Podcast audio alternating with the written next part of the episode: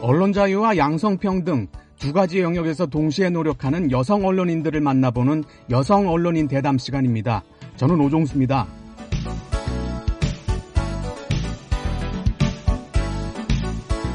신종 코로나 바이러스 감염증이 도널드 트럼프 대통령한테까지 영향을 미치면서 대통령의 건강 문제에 관심이 크게 높아졌습니다.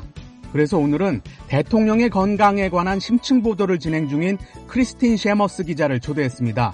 셰머스 기자는 미국 언론에서 손꼽히는 건강 전문 기자이자 양성평등을 다루는 젠더 전문 기자이기도 한데요. 지금 바로 이야기 듣겠습니다.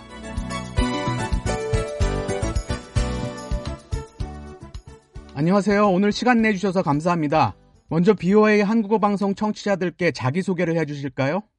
Sure. I'm Kristen Jordan Seamus, and I'm a reporter at the Detroit Free Press. 네, 제 이름은 크리스틴 셰머스입니다. 디트로이트 프리 프레스에서 젠더 건강 전문 기자로 활동하고 있습니다. 디트로이트 프리 프레스는 미시간주 최대 신문이고요. 이 밖에 전국 규모 주요 매체와 방송 등에 기고를 하거나 출연하고 있습니다. 건강 전문 기자는 많이 있어도 젠더 전문 기자는 드문데 어떻게 그런 타이틀을 갖게 되신 건가요? Um, well, I it's kind of a long and complicated story. I started out at the Free Press 길고 복잡한 사연이 있는데요. 프리 프레스에서 일한 게 좀 오래돼서 편집국 간부 직책을 맡았거든요.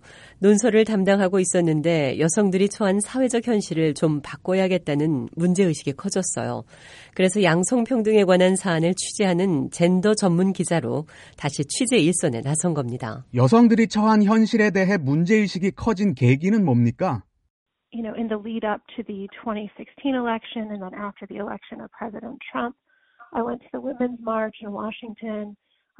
2016년 대선 이듬해였어요. 당시 워싱턴 DC에서 대규모 행진이 열렸던 거 기억하세요? 미국 여성 운동의 새로운 활기가 돌았거든요. 이런 움직임이 미국 주요 도시 곳곳으로 퍼지면서 이른바 핑크 웨이브, 분홍빛 물결이 펼쳐졌습니다. 역사적인 순간이었죠. 이 과정을 현장에서 보도했습니다. 거기에 더해 마침 저희 신문의 건강 전문 기자가 다른 곳으로 이직을 했어요. 그래서 그 일도 제가 맡았죠. 그렇게 양성평등과 건강 두 가지 전문 분야를 갖게 됐습니다. 건강 전문 기자로서 요즘 주목받는 기사들을 쓰고 계십니다. 트럼프 대통령의 건강에 대한 이야기죠. 여러 매체에서 인용하는데 어떤 내용인지 저희 청취자들께 간략히 소개해 주세요. Oh, sure. So I interviewed doctors here in Michigan about their perspectives on what the American people can take away from the president's COVID-19 illness. 수많은 의료진을 인터뷰했어요. 트럼프 대통령의 코로나 확진에서 우리 미국인들이 배워야 할 점이 무엇인지를 물었습니다. 대통령까지 팬데믹의 직접 피해자가 된 상황이라면 우리가 뭔가 교훈을 얻어야 하지 않겠어요? 그걸 짚어내는 게 언론의 역할이고요. 그래서 제가 만나본 대다수 의료진은 이렇게 말을 해요. 바이러스는 정치적 성향이나 사회적 지위를 보고 감염 대상을 고르지 않는다고요. 이게 무슨 말이냐면 코로나 사태의 원인과 현황, 해법을 보는 정치적 관점이나 입장 차이가 있더라도 기본적인 방역 수칙은 지켜야 한다는 얘기입니다. 그렇지 않으면 누구나 피해를 입을 수 있다는 게 결론입니다. 정치적인 입장과 관계없이 지켜야 할 기본적인 방역 수칙이라는 건 어떤 것들인가요? Right now we're living in a pandemic and you have to protect yourself and you have to do the basic public health uh, recommendations. You have to follow through by wearing a mask. You have to wash your hands. Social distancing are key. 마스크를 써라. 손을 자주 씻어라. 사회적 거리두기를 해라. 이 세 가지가 제가 만나본 의료진의 공통 요구 사항입니다. 뻔한 얘기 같지만 아주 간단해요. 언론에도 자주 보도됐고 보건 당국자들도 여러 차례 강조했던 것들입니다. 셰머스 기자의 언론 경력에 대한 얘기로 돌아가죠. 기자가 된 계기는 뭡니까? So I've always loved storytelling and writing. Growing up, my parents were huge news consumers. So we got the local newspaper, we watched the TV news, we listened to the morning radio news report too. 저희 부모님께서 엄청난 뉴스 소비자셨어요. 여러 가지 신문을 한꺼번에 받아보시고 텔레비전을 켜면 항상 뉴스만 보셨어요. 그리고 여느 미국인들과 마찬가지로 아침마다 라디오 뉴스에서 정보를 얻으셨고요. 그런 환경에서 자란 저는 어려서부터 이야기를 풀어나가고 글쓴 일을 좋아했습니다. 어려서부터 뉴스를 자주 접하다 보니까 자연스럽게 언론인이 되고 싶다는 꿈을 키우신 거군요. I guess it kind of all rubbed off on me. And I took a journalism class when I was in high school and was hooked and went to college at Syracuse University's Newhouse School. And I graduated in the mid 90s with a journalism degree. 네, 집안 분위기에 제가 완전히 함몰됐던 것 같아요. 그래서 고등학교 때부터 언론 관련 수업을 들었어요. 그리고 나서 시러큐스 대학교에서 1990년대 중반에 언론학 학위를 받았습니다. 그 뒤로 곧바로 신문사에서 일했어요. 디트로이트 프리프레스에 합류한 지는 15년 정도 됐네요. 그걸 포함해서 언론에 몸담은 게 거의 25년이 돼갑니다. 약 25년을 지내는 동안 가장 좋았던 일은 뭐고 가장 나빴던 일은 뭔가요? So, you know, it's funny in this business, the best and the worst moments in a career can be intertwined. So I think about the 9/11 terrorist attacks and how devastated I was on that morning in 2001. 좋았던 일과 나빴던 일이 한 가지 사건으로 중첩이 돼요. 바로 9.11 테러 사태입니다. 신문사에 출근할 준비를 하면서 텔레비전을 보고 있었는데 어, 당시 MBC 투데이쇼 진행자인 케이리 큐릭과 맷 라워가 이런 말을 하는 거예요. 뉴욕 세계 무역센터에 비행기가 충돌했다고요. 그리고 나서 두 번째 비행기가 충돌하는 걸 화면을 통해서 제 눈으로 목격했어요. 기자로서 당시 사태에 어떻게 대응하셨습니까? And when I got there, the way that the newsroom pulled together was so inspirational. We were all suffering. Many of us had friends and family who lived and worked in Manhattan, and we had people we cared about who were in those towers that day. 아침을 먹는 둥 마는 둥 하고 곧바로 출근했는데 저희 편집국에서 펼쳐진 광경이 너무나 인상적이었어요. 기자들 중에 뉴욕에 사는 가족, 친지를 둔 사람들이 많았거든요. 그 중에도 세계 무역센터 건물에서 근무하는 지인들도 있었어요. 그런데도 모두가 냉정을 잃지 않고 신문 제작에 몰두했습니다. 담당 분야를 가리지 않고 힘을 합쳤어요. 그렇게 그날 호회를 발행했고요. 다음 날 아침 정규 신문 발행까지 쉬지 않고 일했습니다. 그때 저는 아, 언론인들의 헌신과 사명이 이런 거구나라고 감동했어요. 그래서 9.11 테러가 나쁜 기억이지만 좋았던 기억이기도 하다는 말씀이군요.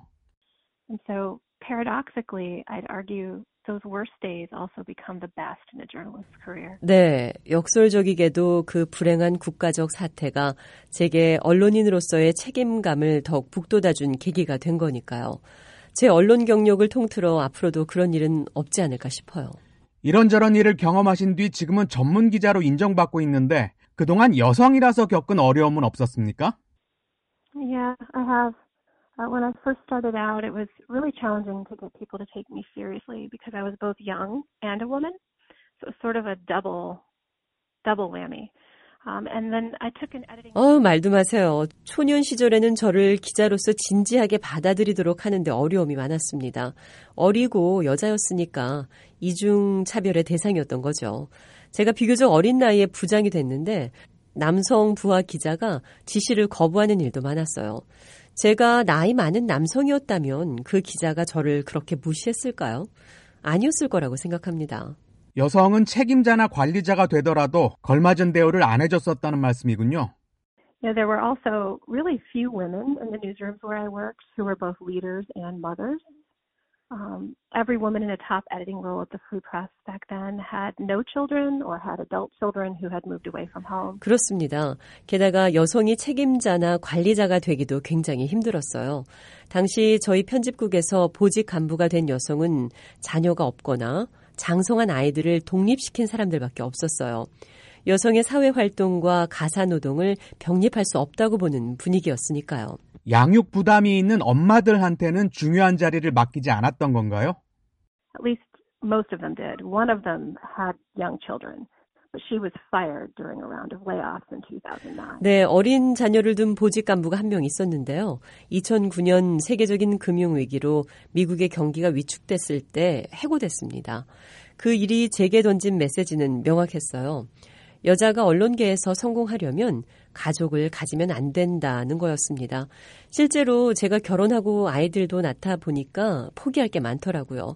제가 기획기사 담당 부국장까지 올랐을 때 셋째 아이를 가졌어요. 그런데 도저히 육아와 함께 업무를 감당 못하겠더라고요. 그게 제가 직책을 내려놓은 이유 중 하나였습니다. 여성들이 직장 내에서 그런 불이익을 받지 않도록 하는데 어떤 방법이 있을까요?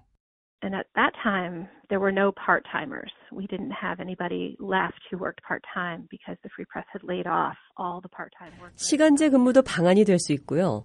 업무 시간을 각자 사정에 맞게 짤 수 있도록 융통성을 발휘해 줄 필요가 있어요. 지금은 나아졌지만 당시 저희 신문사에 그런 게 많이 부족했거든요. 제가 셋째 아이를 낳고 육아 휴직에 돌아온 뒤에 다시 부국장이 됐는데 몇 년 뒤 또 자리를 포기해야 했어요. 아이가 학교에 들어갈 나이가 됐거든요. 그때 생각했죠. 내가 남자라면 어디까지 갔을까? 육아를 책임지지 않아도 됐다면 지금 어떤 모습일까? 이런 것들에 관해서요. 여성이라서 포기한 기회들에 대한 아쉬움입니까? But I'm happy with where I ended up, and I'm grateful to still be in the field. And I have to also acknowledge that I couldn't continue to do this work full time without the support from my mother. 그렇진 않아요. 저는 지금 이 자리에 있는 게 행복합니다. 현장 취재를 하는 게 즐거워요. 그런 점에서 저희 어머니께 감사드립니다. 은퇴하신 뒤로는 줄곧 저의 육아를 도와주셨거든요. 어머니가 안 계셨다면 저는 여기까지도 올수 없었을 겁니다. 그럼 젠더 전문 기자의 시각에서 지금 미국 언론의 양성평등 현황을 어떻게 평가하십니까? Sure. So I think we're horribly imbalanced. Newsrooms are loaded with white men who have the privilege of not having to make the choices I made. 여전히 심각한 불균형 상태예요. 뉴스룸의 편집국이나 보도국의 중요한 자리는 대부분 백인 남성으로 채워져 있거든요. 아까도 말씀드렸지만 육아 부담이 없는 사람들 위주로 선택을 받고 있는 거예요. 요즘은 신문사나 방송사나 가릴 것 없이 인터넷을 통해서 24시간 뉴스를 내보내잖아요. 그럼 기자들 중에서 아이를 키울 시간이 필요한 엄마들은 선택에 직면하죠. 가정과 직무 가운데 하나를 골라야 하는 겁니다. 쉐머스 기자가 일을 시작한 25년 전 상황에서 달라진 게 없는 겁니까? I'd say it's getting better, but we're not where we need to be. 나아지고는 있어요. 하지만 양성 간의 균형과 평등이 완전히 실현되기까지는 아직 갈 길이 멉니다. 양성 문제뿐만이 아니에요. 각 언론사 구성원 중에 인종, 연령을 비롯한 다양성 전반에 개선 여지가 많습니다. 이제 언론 자유 얘기를 해보죠. 미국 사회의 언론 자유도를 10점 만점으로 평가한다면 몇 점이나 주시겠습니까? I hesitate to put a number on that. I think journalists are holding their own despite attacks on press freedoms from the president, who's called us enemies of the people. Um, but certainly. 딱 집어서 점수를 매기긴 제 입장에서 좀 어렵습니다. 다만 트럼프 대통령이 언론을 향해 이런 말을 한 적이 있죠. 국민의 적이라고요. 그만큼 정치권을 중심으로 언론에 대한 적대적 환경이 조성된 게 사실이죠.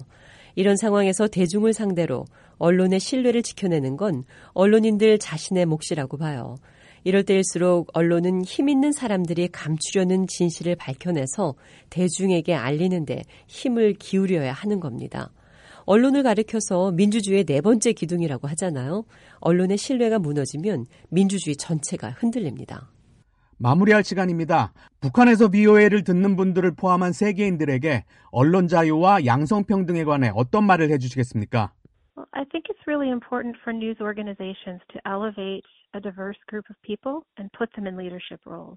언론이 나서서 그 사회의 다양성을 촉진하는 역할을 해야 합니다. 다양한 집단 구성원들이 지도자로 일어서는 데에는 언론의 도움이 필요해요. 여성뿐만 아니라 성소수자, 유색인종, 종교적 소수자, 모든 사람이 차별받지 않고 함께 하는 곳이 이상적인 사회고요. 그런 이상을 실현해 나가는데 언론이 길잡이가 돼야 하는 겁니다. 언론 자유와 양성평등 두 가지 영역에서 동시에 노력하는 여성 언론인들을 만나보는 여성 언론인 대담. 오늘은 크리스틴 셰머스 젠더 건강 전문 기자의 이야기 들어봤습니다. 지금까지 오종수였습니다.